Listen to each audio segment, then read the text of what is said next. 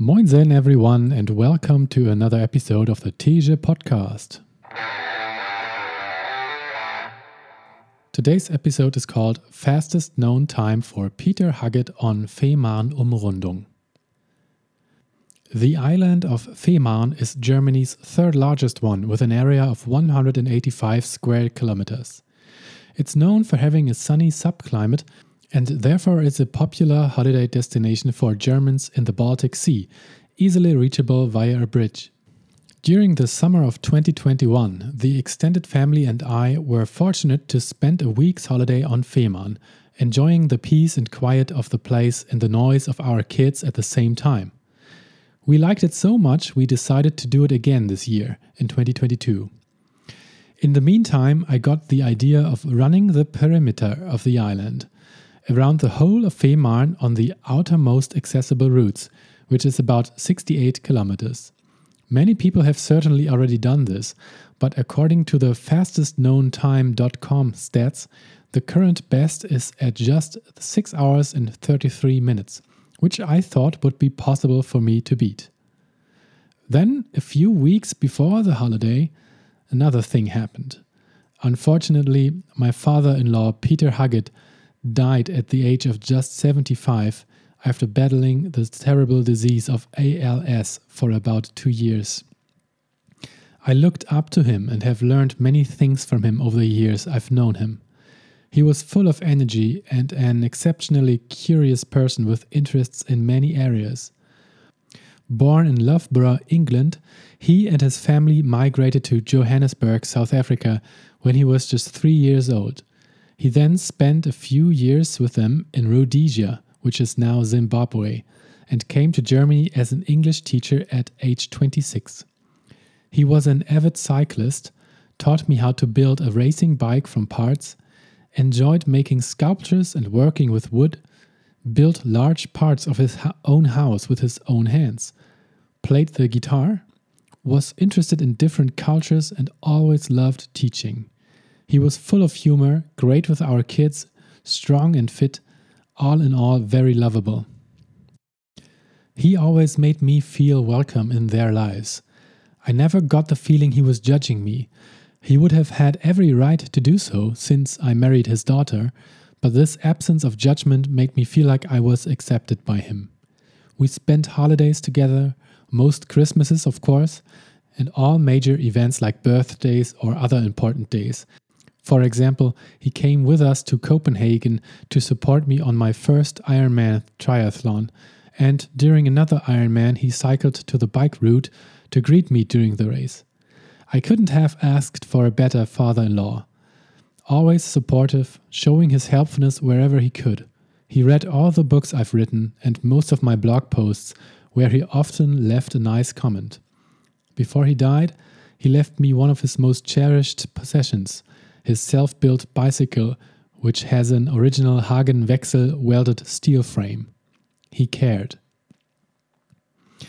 So I decided to say goodbye by running a 75 kilometer ultramarathon in record time in his name. One kilometer for each year he spent on Earth. Coincidentally, this fit rather well, as our holiday home was about 3 kilometers removed from the coastline, so by running there and back again, the 68 kilometer loop would be extended to 74. Just one lap around the block left, and that's that. Going unsupported. This isn't a symbolic decision, but rather a competitive or practical one. The folks over at fastestknowntime.com have put down the rules for these attempts, and one of them is the categorization of runs into supported, self supported, and unsupported. Here's a short summary. Supported. A supported FKT, fastest known time, attempt is a run with help from the outside. For example, have friends bring you water or food to the side of the road. Pacers helping you fight the fatigue and keep you on track on long runs. Or even just people cheering you on. This is obviously the easiest category. Self supported. Here, you do everything on your own, no help from the outside, except for the notable allowed option of buying stuff along the route. When you come by a little shop, or even a burger restaurant, your choice, you can buy anything and restock your supplies as much as you want. Unsupported. This means that you do everything on your own. You can't even buy anything during the run. You need to carry all the stuff you will need during the entirety. Nobody is allowed to help you in any way. There's one exception water. You can't buy it, but you are free to restock on water from all publicly accessible sources, not commercial ones, which can be little rivers or public water fountains or taps. Asking at a shop for a free glass of water is not allowed, for example, because that's outside help. There's no need to explain that the unsupported category is the hardest one and therefore beats the others. I saw that the current best of 6 hours and 33 minutes was tagged as self supported, but I think that has been a mistake by the runners because in their description they did mention that they carried everything they needed. I myself know that I can run for around 70 kilometers in the winter using only what my backpack holds, which is about 3 liters of water. In summer, the number depends largely on the exact temperature and other conditions like clouds and wind, but I estimated that 50 kilometers must be possible. Finding public water sources on the internet turned out to be nearly impossible. I found three on the whole island but all of them far away from the track. Which is why I made the decision to just go for it. Maybe I'll find some conveniently located water tap, or maybe I won't. In which case, I was sure I could find a camping ground store or something else which would sell me water, moving me one step down into the self supported category. If that's going to be the case, so be it. Which direction to go? With loop runs on fastestknowntime.com, the rule is that you're allowed to start the run at any place of the route and run in either direction. The idea being, of course, that it won't matter because it's a loop. I contemplated this because the wind would be my main enemy today. The island is flat but popular among windsurfers and kite surfers. Today, the wind would be coming from the northwestern direction. So I had to choose between having tailwinds during the first 20 and the last 10 kilometers, headwinds during the 20k to 60k, or the other way around, roughly. I went for the first option because my thinking was that the last kilometers should be as easy as possible. Having headwinds with that type of fatigue could be too disheartening. Was it the best choice? 6 a.m. 14th of July 2022. Start. Except for the winds, the conditions were favorable. Not too much direct sun, but a warm and healthy temperature. Sunscreen was necessary. I had put my homemade sugar mix into one liter of the three liters of water I carried, took two Clif bars and a handful of goo gels, and that's it. The first three kilometers acted as a type of warm up. Running not much slower than a 5 minutes per kilometer pace came easily, despite the still heavy backpack. I thought about Peter a lot during this run and I tried to run through his life, each kilometer representing a year. These first three years he spent in Loughborough, England. But then, right when I reached the coast, turned towards the east, and the official loop started, you could maybe say that his life really started as well. Because his family and him moved to Johannesburg at that time, and this would become formative years for him. Now, I don't know much of his time down there, except that he went to a boarding school as per usual back then. Things were naturally different and tougher at the time, but he talked about a bunch of fun memories too. He joined a cycling club and they even had a stadium for it, if you can call it that. From what Peter said, the cycling stadium had lifted curves, which is great, but the ground was just hard sand. Far from ideal for race cycling. Still, he spoke fondly of it. Maybe the tailwinds I was experiencing during the next 20k represented his years of adolescence in South Africa and Rhodesia. I reached the southeasternmost tip of Fehmarn after 24 kilometers. From then on, the headwinds started, and the track turned into an overgrown single trail, which was quite a bit tougher to run, but the views were incredible and the feeling of freedom set in. There are cliffs to the side, and you overlook a big part of the Baltic Sea. Peter came to Germany at age 26 to teach English, two kilometers after those more difficult but more enjoyable parts started. I saw a parallel there as well. He was now an adult, got to experience the world, appreciate its possibilities, but also find some more challenges when compared to the time growing up, maybe. He also met his wife, Susanne, at the time. I imagine them both looking into the future at the time, full of hope, together. The beautiful cliffs ended and the route led down towards sea level again. He spent a year in Leicester, England, at around that part, but I know nothing about what happened there. I guess it had to do something with fully finishing his teacher training. In 1976, aged 29, he came back to Germany and found a position as a teacher in the small town of Otterndorf, an hour away from Hamburg. Coincidentally, I have done a bunch of triathlon races in that small village. There were two small parts Burgtiefe Yachthafen at 30 and Kommunalhafen at 32. At 30 years of age, Peter asked Susanne to marry him. At 32, they did get married.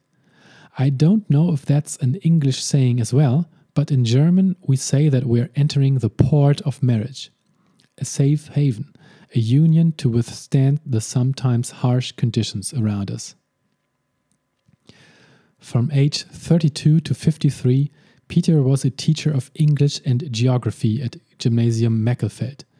To me, he didn't talk much about the time there, so I don't know if he found it to be challenging or fulfilling, but probably a mixture of both. For me, these kilometers were the toughest of the run. I had to battle the starting fatigue, my water stash emptied fast, and the continuous headwinds required lots of willpower. His son Neil was born when he was 35, and his daughter Sophie, my wife, at 39. That was the moment when I ran underneath the massive bridge connecting Fehmarn with the German mainland. Sophie, a bridge connecting me and Peter? Up until this point, I have not come across any clearly visible public sources of water and started to make my peace with having to buy something soon and move out of the unsupported category. But then, right at 50, when I had just had the last few drops from my backpack, there was a public tap next to a marina with a sign above it clearly stating that this is drinking water. How lucky am I? I'm not sure if Peter had such a lucky or maybe even life changing experience at age 50 but then again, this would be coincidental, anyways. I'm doing this to remember Peter as best as I can, and finding these parallels help me do so. I downed a full 500 milliliter flask of water before refilling all 3 liters again, because I figured that the next 25 kilometers might not have any other public taps to offer, and the heat was certainly squeezing more water out of me now at noon than during the early morning. At 51, there's a short stretch of a few hundred meters which is totally unrunnable. The plants have grown so high and the track isn't visible, so I need to carefully walk through it. Again, I find another parallel. At 53 kilometers, I reached the lighthouse at the southwesternmost tip of the island and need to turn into a different direction now, north. At that age, Peter switched jobs after teaching at Meckelfeld for 21 years to Immanuel Kant Gymnasium in the nearby neighborhood of Sinstorf. Now the winds came sideways for me. That's easier, but they also got stronger. The waves near the shore were violently crashing into the rocky beaches. Some of my slowest kilometers happened around here. I was spent. Calculating my time, it seemed to be near impossible now to beat the fastest known time of 6:33. Mentally, I gave up that goal. Now it's down to making it home in one piece. Up until 58, my fight continued. I'm not sure what triggered it, but suddenly some power awoke within me and I had access to some strength to get the pace up again. I like to think that Peter sent it. The northeastern coast of Fehmarn draws a stretched out quarter of a circle, which meant that the direction of the wind would ever so slowly turn to my advantage. At 62, I had a great and very fast kilometer. That's Peter's age when Sophie and I met, and he therefore entered my life too. I love this parallel especially. It's like having him in my life slowly increased the amount of tailwinds I received over the years. For him, it must have been similar. He retired early at 63 and was 64 when Sophie and I gave him his first little granddaughter. This must have started a period in his life which felt easier and much more joyous than before, maybe. Tailwinds.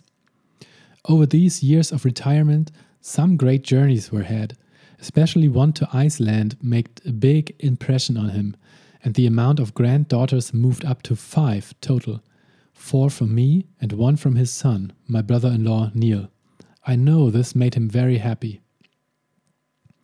With every kilometer, the tailwinds and my pace increased. I made a conscious effort because I had calculated that the FKT would still be possible if I just ran as hard as possible now. Thinking about him during that phase of the run brought tears to my eyes, and now writing these words too. I felt like he was with me and gave me the strength. The final kilometer of the loop was my fastest at 4:56 minutes, and the watch proved that I did it. The 68 kilometers of the track were over at 6 hours 29 minutes and 39 seconds, a new fastest known time by 4 minutes, with some help from above. The officials soon confirmed it. But now the hardest part begins running these last few kilometers back home away from the coast. First, I bumped into my dad, sister, and their respective partners at the beach restaurant next to the road leading home. Good timing, as they had just ordered beers and kindly offered them to me. That was perfect. I downed one and a half of them, thanked them a lot, earned some astonished giggles, and made my way towards the real finish. As the 68 kilometers of the loop and the three of getting to the coast before added up to 71, I now had 4 kilometers left. I started running back home, very tired and with sore feet. This is the part of Peter's life which was probably the hardest for him. At age 72, almost 73, he was diagnosed with ALS, a neurodegenerative disease, meaning that those nerves which control the muscles will slowly and steadily lose their function, resulting in the loss of muscle mass and, after three to five years on average, death there's still no working therapy. You might recognize the disease because the well known physicist Stephen Hawking had it. Or you might remember the Ice Bucket Challenge, which was created to gather funding for research because we still know almost nothing about the disease. Peter's muscles slowly went thinner. He was out of breath more often. It first showed when he asked me to carry his bags up some stairs during a vacation together because he suddenly seemed to not be able to do it himself anymore. A tough moment in the life of such an active person. At first, we thought this was just due to his age. It still took some months and many expert doctors to find and confirm Sophie's suspicion of ALS She's brilliant at finding rare diseases in people, being a doctor herself. After all which has happened during his last years on Earth, which unfortunately even coincided with the global pandemic and made it even harder for him, you can say that he was saved from a lot more suffering by his early demise while having the disease. About two and a half years after having the first symptoms, now already significantly marked by the disease, he died on June 22nd of 2022 in his own home which he built next to his wife who lovingly cared for him through it all. His 75th birthday had just happened seven weeks prior. We were all there with him, but it was a sad occasion. He cried many times, had huge problems breathing, and could barely even move. Even the mischievous kids couldn't get a laugh out of him anymore, no matter how they tried. He was done, I think, longing for release. When I fell onto the garden lounger after these 75 kilometers for Peter's 75 years, I felt it again the connection. My daughter helped to put my legs on the lounger because I was totally spent, physically and emotionally. But I felt content. This journey today, in remembrance of the life of my beloved father in law, Peter Huggett, represented closure for me. I'm not the guy who cries, but at his funeral and during this run, I did. And it was alright. I am exceptionally thankful for having had such a wonderful person as my father in law. Rest in peace, Peter, and thank you for everything.